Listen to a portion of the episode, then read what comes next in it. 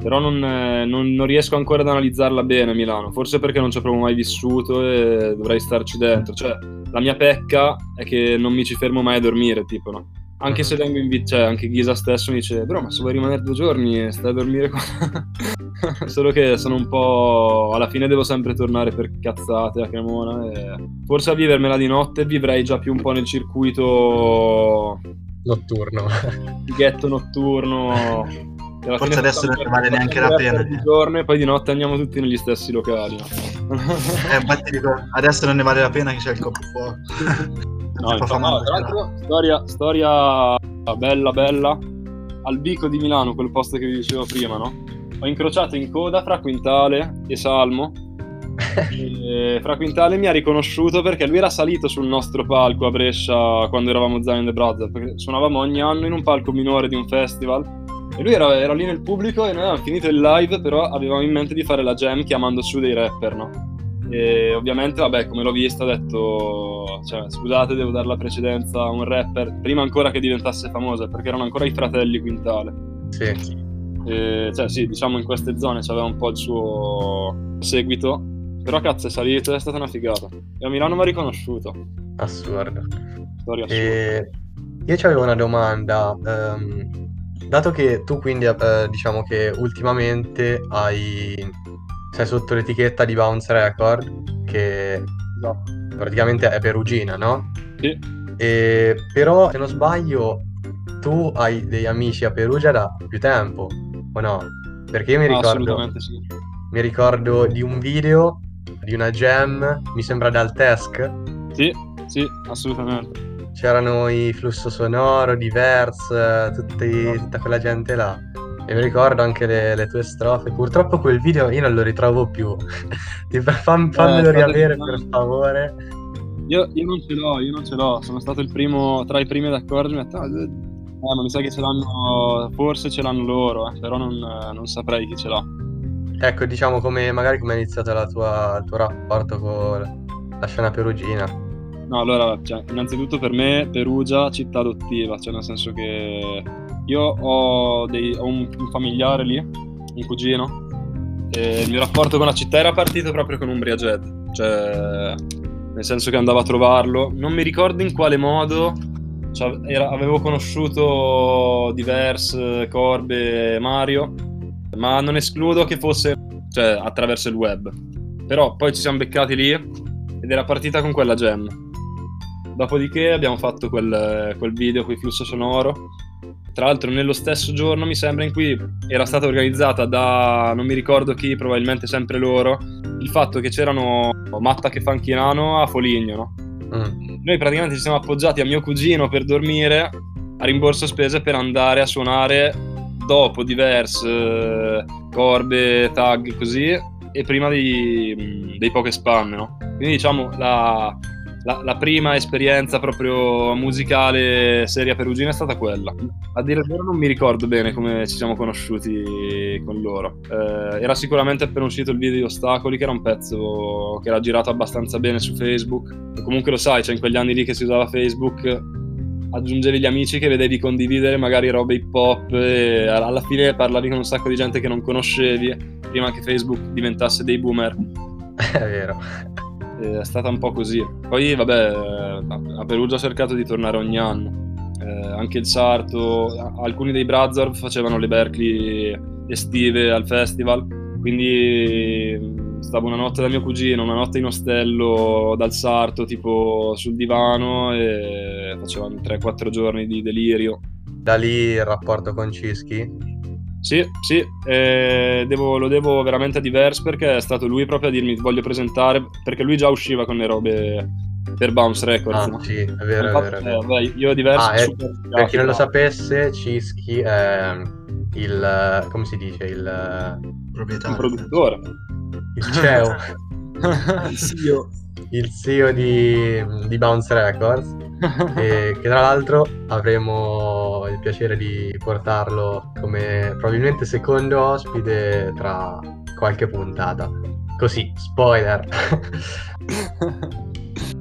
eh sì, sì è, è, sta- è, stato proprio così, nel senso che ero stato per il diciottesimo di Diverse, invitato da lui, sono stati tipo tre giorni di delirio, mi ospitava a casa sua e un pomeriggio mi aveva detto che doveva fare una sorta di riunione con una modella che faceva parte del suo video a casa di Cischi, mi ha detto dai vieni con me, siamo andati, cioè tipo, vabbè, scena clamorosa, adesso non mi metto a raccontare i dettagli perché entrano veramente nel, nello sconcio.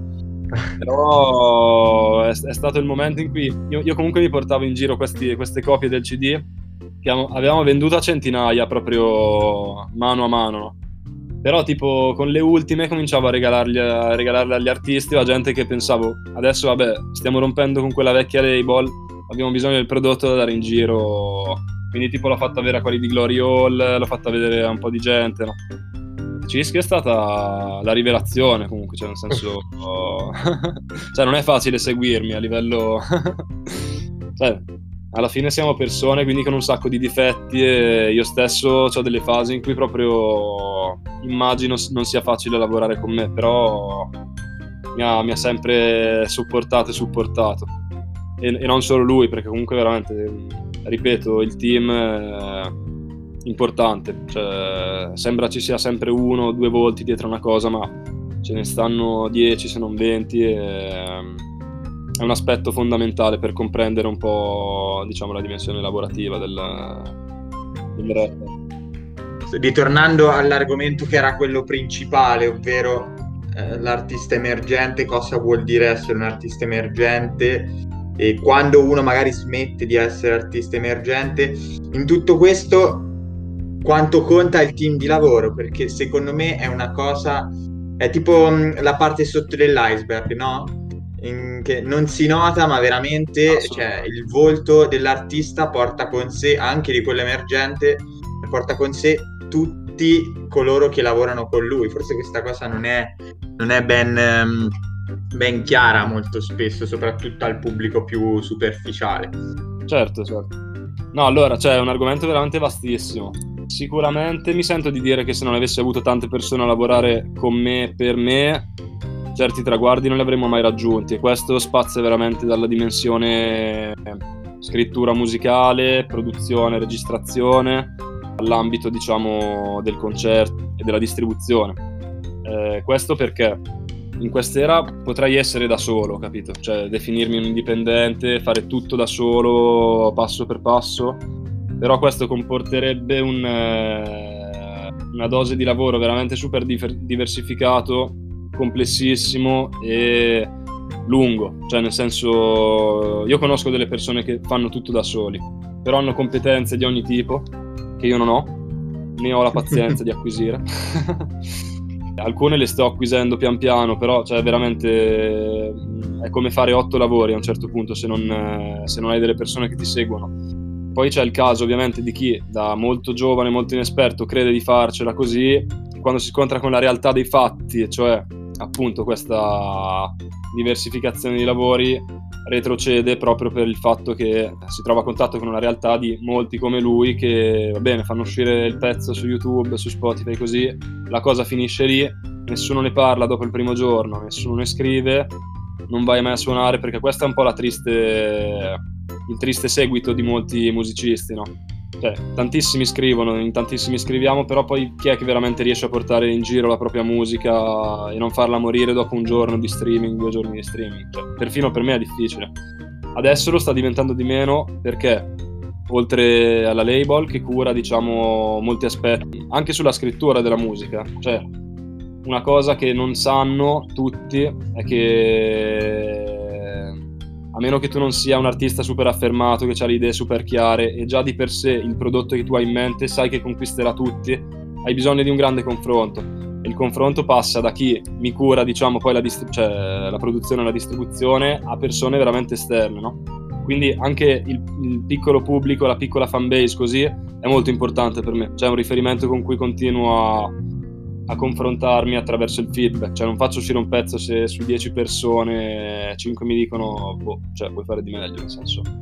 Poi ci sono anche lì le eccezioni, storia di un blindato è stata tale, cioè molti erano affezionati alla vecchia versione che però eh, di contro a che non poteva andare su nessun magazine o trasmessa neanche da una radio indipendente perché dicono, boh, cazzo è sta roba, cioè io mando un sacco di roba fighissima, poi arriva il pezzo marcio con la registrazione fatta nell'armadio da dei quindicenni, gli scratch finti e non te lo passiamo, capito? Cioè, con un beat rubato, cioè, non si può fare. E invece adesso se ti racconto un po' brevemente diciamo come succede quando noi decidiamo di pubblicare un pezzo, oltre ad essere un lavoro di equip, è un lavoro che richiede veramente tanta organizzazione, cioè hai il pezzo pronto, sai che entro un mese non esce quel pezzo perché devi cominciare a lavorare sull'ufficio stampa, che nel nostro caso è Believe, eh, no scusami, è Home Run, e attraverso l'ufficio stampa e la label cominciare a fare pressioni sul distributore digitale affinché il tuo pezzo, prima di essere pubblicato, sia ascoltato da tante persone che operano nel settore, che sono o chi lavora dentro alla distribuzione o chi lavora dentro a Spotify stesso, così. Cioè, affinché il pezzo poi vada nel migliore dei modi dopo, no? Mm, se no, cioè, come ti dicevo, rimane proprio una, una, produzione fino a se stessa nel primo giorno, sai che te l'ascoltano in mille e, e poi il giorno dopo vedi che sono 200, il terzo 100 e poi il quarto 50, capito? E lì è triste. È molto... Cioè, però è una, è una realtà con cui poi ti, ti, devi confrontare spesso perché non è mai detto che il pezzo vada bene, punto, per motivi di ogni tipo. Cioè, non sono magari neanche legati alla qualità della tua musica, ma veramente a quello che sta succedendo intorno. L'attenzione è rivolta verso Gue Pechegno, non fare uscire un pezzo nel giorno in cui Gue Pechegno lancia fuori il disco, perché eh, boh, ci sono sempre tanti aspetti, no? Però a me quelli che vengono in mente sono un po' questi. Mm, nel mio caso c'è il CEO, diciamo, che collabora con altre persone. Passiamo sempre dal grafico e il lavoro grafico richiede sempre un po' di tempo, nel senso che non è la cosa che alla prima è buona, no? Cioè, entrambi per correttezza ci si richiede un certo impegno di, di concettualizzazione della cosa Infatti anche Giuseppe Tropiano, che è stato il grafico per le ultime, lo ringrazio perché è stato super disponibile e super attento poi a, a quello che è stato il prodotto finale. Eh, il fotografo, cioè noi ogni volta paghiamo un fotografo per fare uno shooting e magari il video del freestyle che la settimana prima pubblichi perché vuoi ritirare sull'attenzione sul tuo profilo. Il negozio di vestiti che prima per esempio era Smooth di Perugia, Adesso anche a Cremona c'è un negozio che finalmente ha aperto le sue porte a me. E questi diciamo sono quelli che sento io, però, cioè, come ti dicevo prima, l'ufficio stampa, la distribuzione, Spotify stesso, c'è delle persone che lavorano e quello fanno. Stanno, cioè, sono un po' dei, degli scout, no? Cioè, nel calcio c'è quella roba lì, tu provi, se sei un curatore Spotify, riconosci la, la potenza di una cosa, se non ti convince non punterai a farlo entrare in una, in una cosa algoritmica, no? Poi beh, i magazine, tantissimi. Cioè... Guarda, a volte è veramente un amico che ti consiglia uno di un magazine di scrivere di te, no? Quindi anche la, la piccola fanbase è, è, parte della squadra, diciamo, no? Cioè, sono, sono, a centinaia poi alla fine, perché senza quello di base fai poco, non, non c'è modo. E l'esempio lampante, diciamo, è che poi c'è quello super pompato su Spotify che va a fare il live e si presentano quattro persone nonostante sulla prevendita costasse 20 euro ti aspetti una folla clamorosa. Era successo un po' di anni fa Draft Gold forse che era già molto conosciuto però a Mantova ha quattro ingressi quindi qui a Perugia io ci sono andato ha fatto un live con Ernia. Uh-huh quindi erano Drefgold e che apriva Ernia praticamente. praticamente canta Drefgold tutte statue perché tutti aspettavano Ernia, ma anche perché secondo me c'erano un po' due target differenti. Certo, cioè, certo. c'era Drefgold che apriva la, la DPG, ok, ma Ernia mi sembra un po' un mood diverso. Vabbè, comunque io lo seguivo già, mi piaceva e, però sì, eh, erano tutte statue e poi con Ernia insomma si è, più movimentata la, la, serata. No, ma capisci che ha maggior ragione se il live è tutto incentrato su di te, tipo grande guest, e poi si presentano quattro persone. Eh, certo, è ancora peggio. Forse non avevi proprio fanbase da quelle parti e c'è stato qualcosa di sbagliato nella logica di tutto il team eh, di lavoro nel pensare che tu potessi fare un concerto della Madonna lì, cioè è un grosso buco economico per tutti, cioè perché... Eh, si, pensa, si pensa alla, ok, ci hanno dato la possibilità di andare a fare un concerto, facciamolo, e non al fatto che quel concerto potrebbe fallire, potrebbe mettere in, potrebbe metterti in cattiva luce. No, questo... Eh, un po' sì, un po' sì. Cioè, ci sono tanti fattori, diciamo, da prendere in considerazione quando si produce musica o si produce un tour o... Penso sia anche molto demotivante, no, per un artista. Cioè, è difficile, penso, anche rimettersi al lavoro dopo.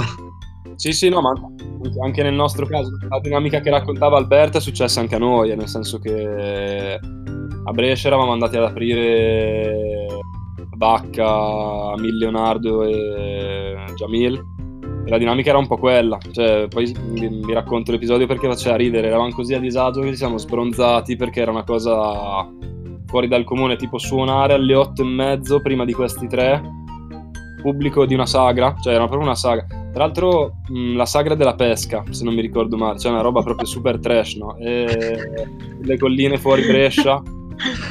E, c'era, mh, cioè il pubblico era suddiviso tra teste bianche over 60 e bambini under 14. Al nostro concerto poi in, realtà, eh, poi in realtà è stato anche figo perché per la prima volta un gruppo di bambini, di ragazzini proprio è venuto a dirmi oh siete stati bravissimi così però appena dopo c'erano già Milla, Leonardo, Vacca che cioè, erano lo show opposto al nostro che provavano a dare un po' di, di cosa fine con la tromba, no? Però vabbè, oh, sono cose che capitano, anche quelle fanno la gavetta. Certo, come dicevi te, eh, Giuse, mm, l'insoddisfazione può essere alta, però fa anche parte del nostro e di tutti i lavori, nel senso che non, non è un, un, motivo, cioè è demotivante, ma non è il motivo per cui devi smettere di fare questa cosa. Perché comunque se, se ti viene da dentro. No, no, certo. E sempre a proposito di questo, ti volevo chiedere il tuo primo live qual è stato? Eh, il mio primo live, se non ricordo male, è stato. Eh... Allora, ti racconto. In realtà, io prima avevo anche un gruppo punk cui facevo il cantante e la prima chitarra, però non siamo mai usciti dallo scantinato. Tuttavia si potrebbe dire che c'è stato un primo concerto perché avevamo fatto una festa in cui erano venuti, erano venuti a sentirci in una ventina, in casa. Il primo live è stato, mi sembra, con eh, Zeda ed eravamo andati proprio in un pub storico di Cremona che adesso ha chiuso. Nubi di fumo? Nubi di fumo, sottoterra. E dopo avevamo chiesto a Corrotto e Easy Funky Shit di fare, diciamo, la cosa dopo però era organizzato da noi due. E come ti dicevo era stato proprio che forse loro avevano le casse ma non avevano i microfoni quindi noi tipo a scroccare il microfono a non mi ricordo chi e c'erano boh 30-40 persone però eravamo, sta- eravamo stracarichi perché forse un po' complice l'alcol eh, in- nel sangue un po' complice l'alcol in sangue dei- degli spettatori c'era stata un'area proprio di party pop totalmente a caso, in cui se non ricordo male mettevamo sulle basi dal PC che partivano noi facevamo, cioè, super marcia come cosa, capito? Però penso che sia stato quello, 2013, tipo, o 2012. Vabbè, avevo 14 o 15 anni comunque, ero, ero proprio dei nani, dei nanetti eravamo. Io avrei avrei un'ultima domanda proprio flash. Vai. Se c'è qualcuno, diciamo, fra i big dei rapper a cui un po' ti ispiri. No, allora ispirarmi no, tant'è che quando scrivo tento di ascoltare poca musica e quando l'ascolto tento di non ascoltare rap, un po' per un'esigenza mia che dopo anni ho un po' le palle, cioè non è che ho le palle piene, semplicemente per me è, è più che altro un pretesto il rap, capito? Non è il la cosa della vita. Cioè, mi sono trovato un po', penso, bravo a fare questa cosa, la sfrutto per i miei fini, però... Poi se ti dico, ci sono delle scritture che invidio molto, ma a cui non mi ispiro, sono quelle tipo di Massimo Pericolo e Madame. A livello professionale, invece, per me aspirare a uno come Salmo è proprio il top. Cioè, vabbè, ma anche Luche, Gue, gente con sfera, gente che fa del business eh, musicale il pretesto per eh, aprire altri business sostanzialmente. Cioè, quello diciamo è, è, un po' un calcio in bocca al sistema, cioè, non se lo sarebbe aspettato nessuno, eppure i rapper adesso sono tra, alcuni rapper sono tra le persone più ricche in Italia, cioè boh anche Fedez no, per dirti. Tra l'altro sto leggendo il libro di Luque e ne parla proprio di questo, cioè che lui si è ispirato a Jay-Z, eh, infatti, volta, che praticamente ha fatto lo stesso percorso. Esatto. Poi cioè, spero di aver risposto bene perché ho preso solo esempi italiani perché sulla scrittura non, non saprei ispirarmi dagli americani proprio per una questione di lingua. Cioè, sì, la capisco, però è molto difficile per me eh, comprendere appieno, diciamo, i sensi e tutte le cose nascoste di un testo in inglese, no? Cioè, o americano. In Italia, a livello artistico, invidio molto la scrittura di Massimo Pericolo e anche quella di Madame. Questo sì, assolutamente. E tra l'altro sono giovani. Va bene, ti ringraziamo veramente di cuore Grazie perché stato, almeno personalmente, ma penso di parlare anche a nome di Alberto e Giuseppe, è stato veramente un piacere gigante e speriamo di incontrarti a Perugia prossimamente e anche di vederti magari, chissà. No, grazie a voi davvero, raga. Mi ha fatto strapiacere. Dai, io. Bella ragazzi. Ciao ciao. Bella lì. Ciao. Ciao. Esco. Ciao!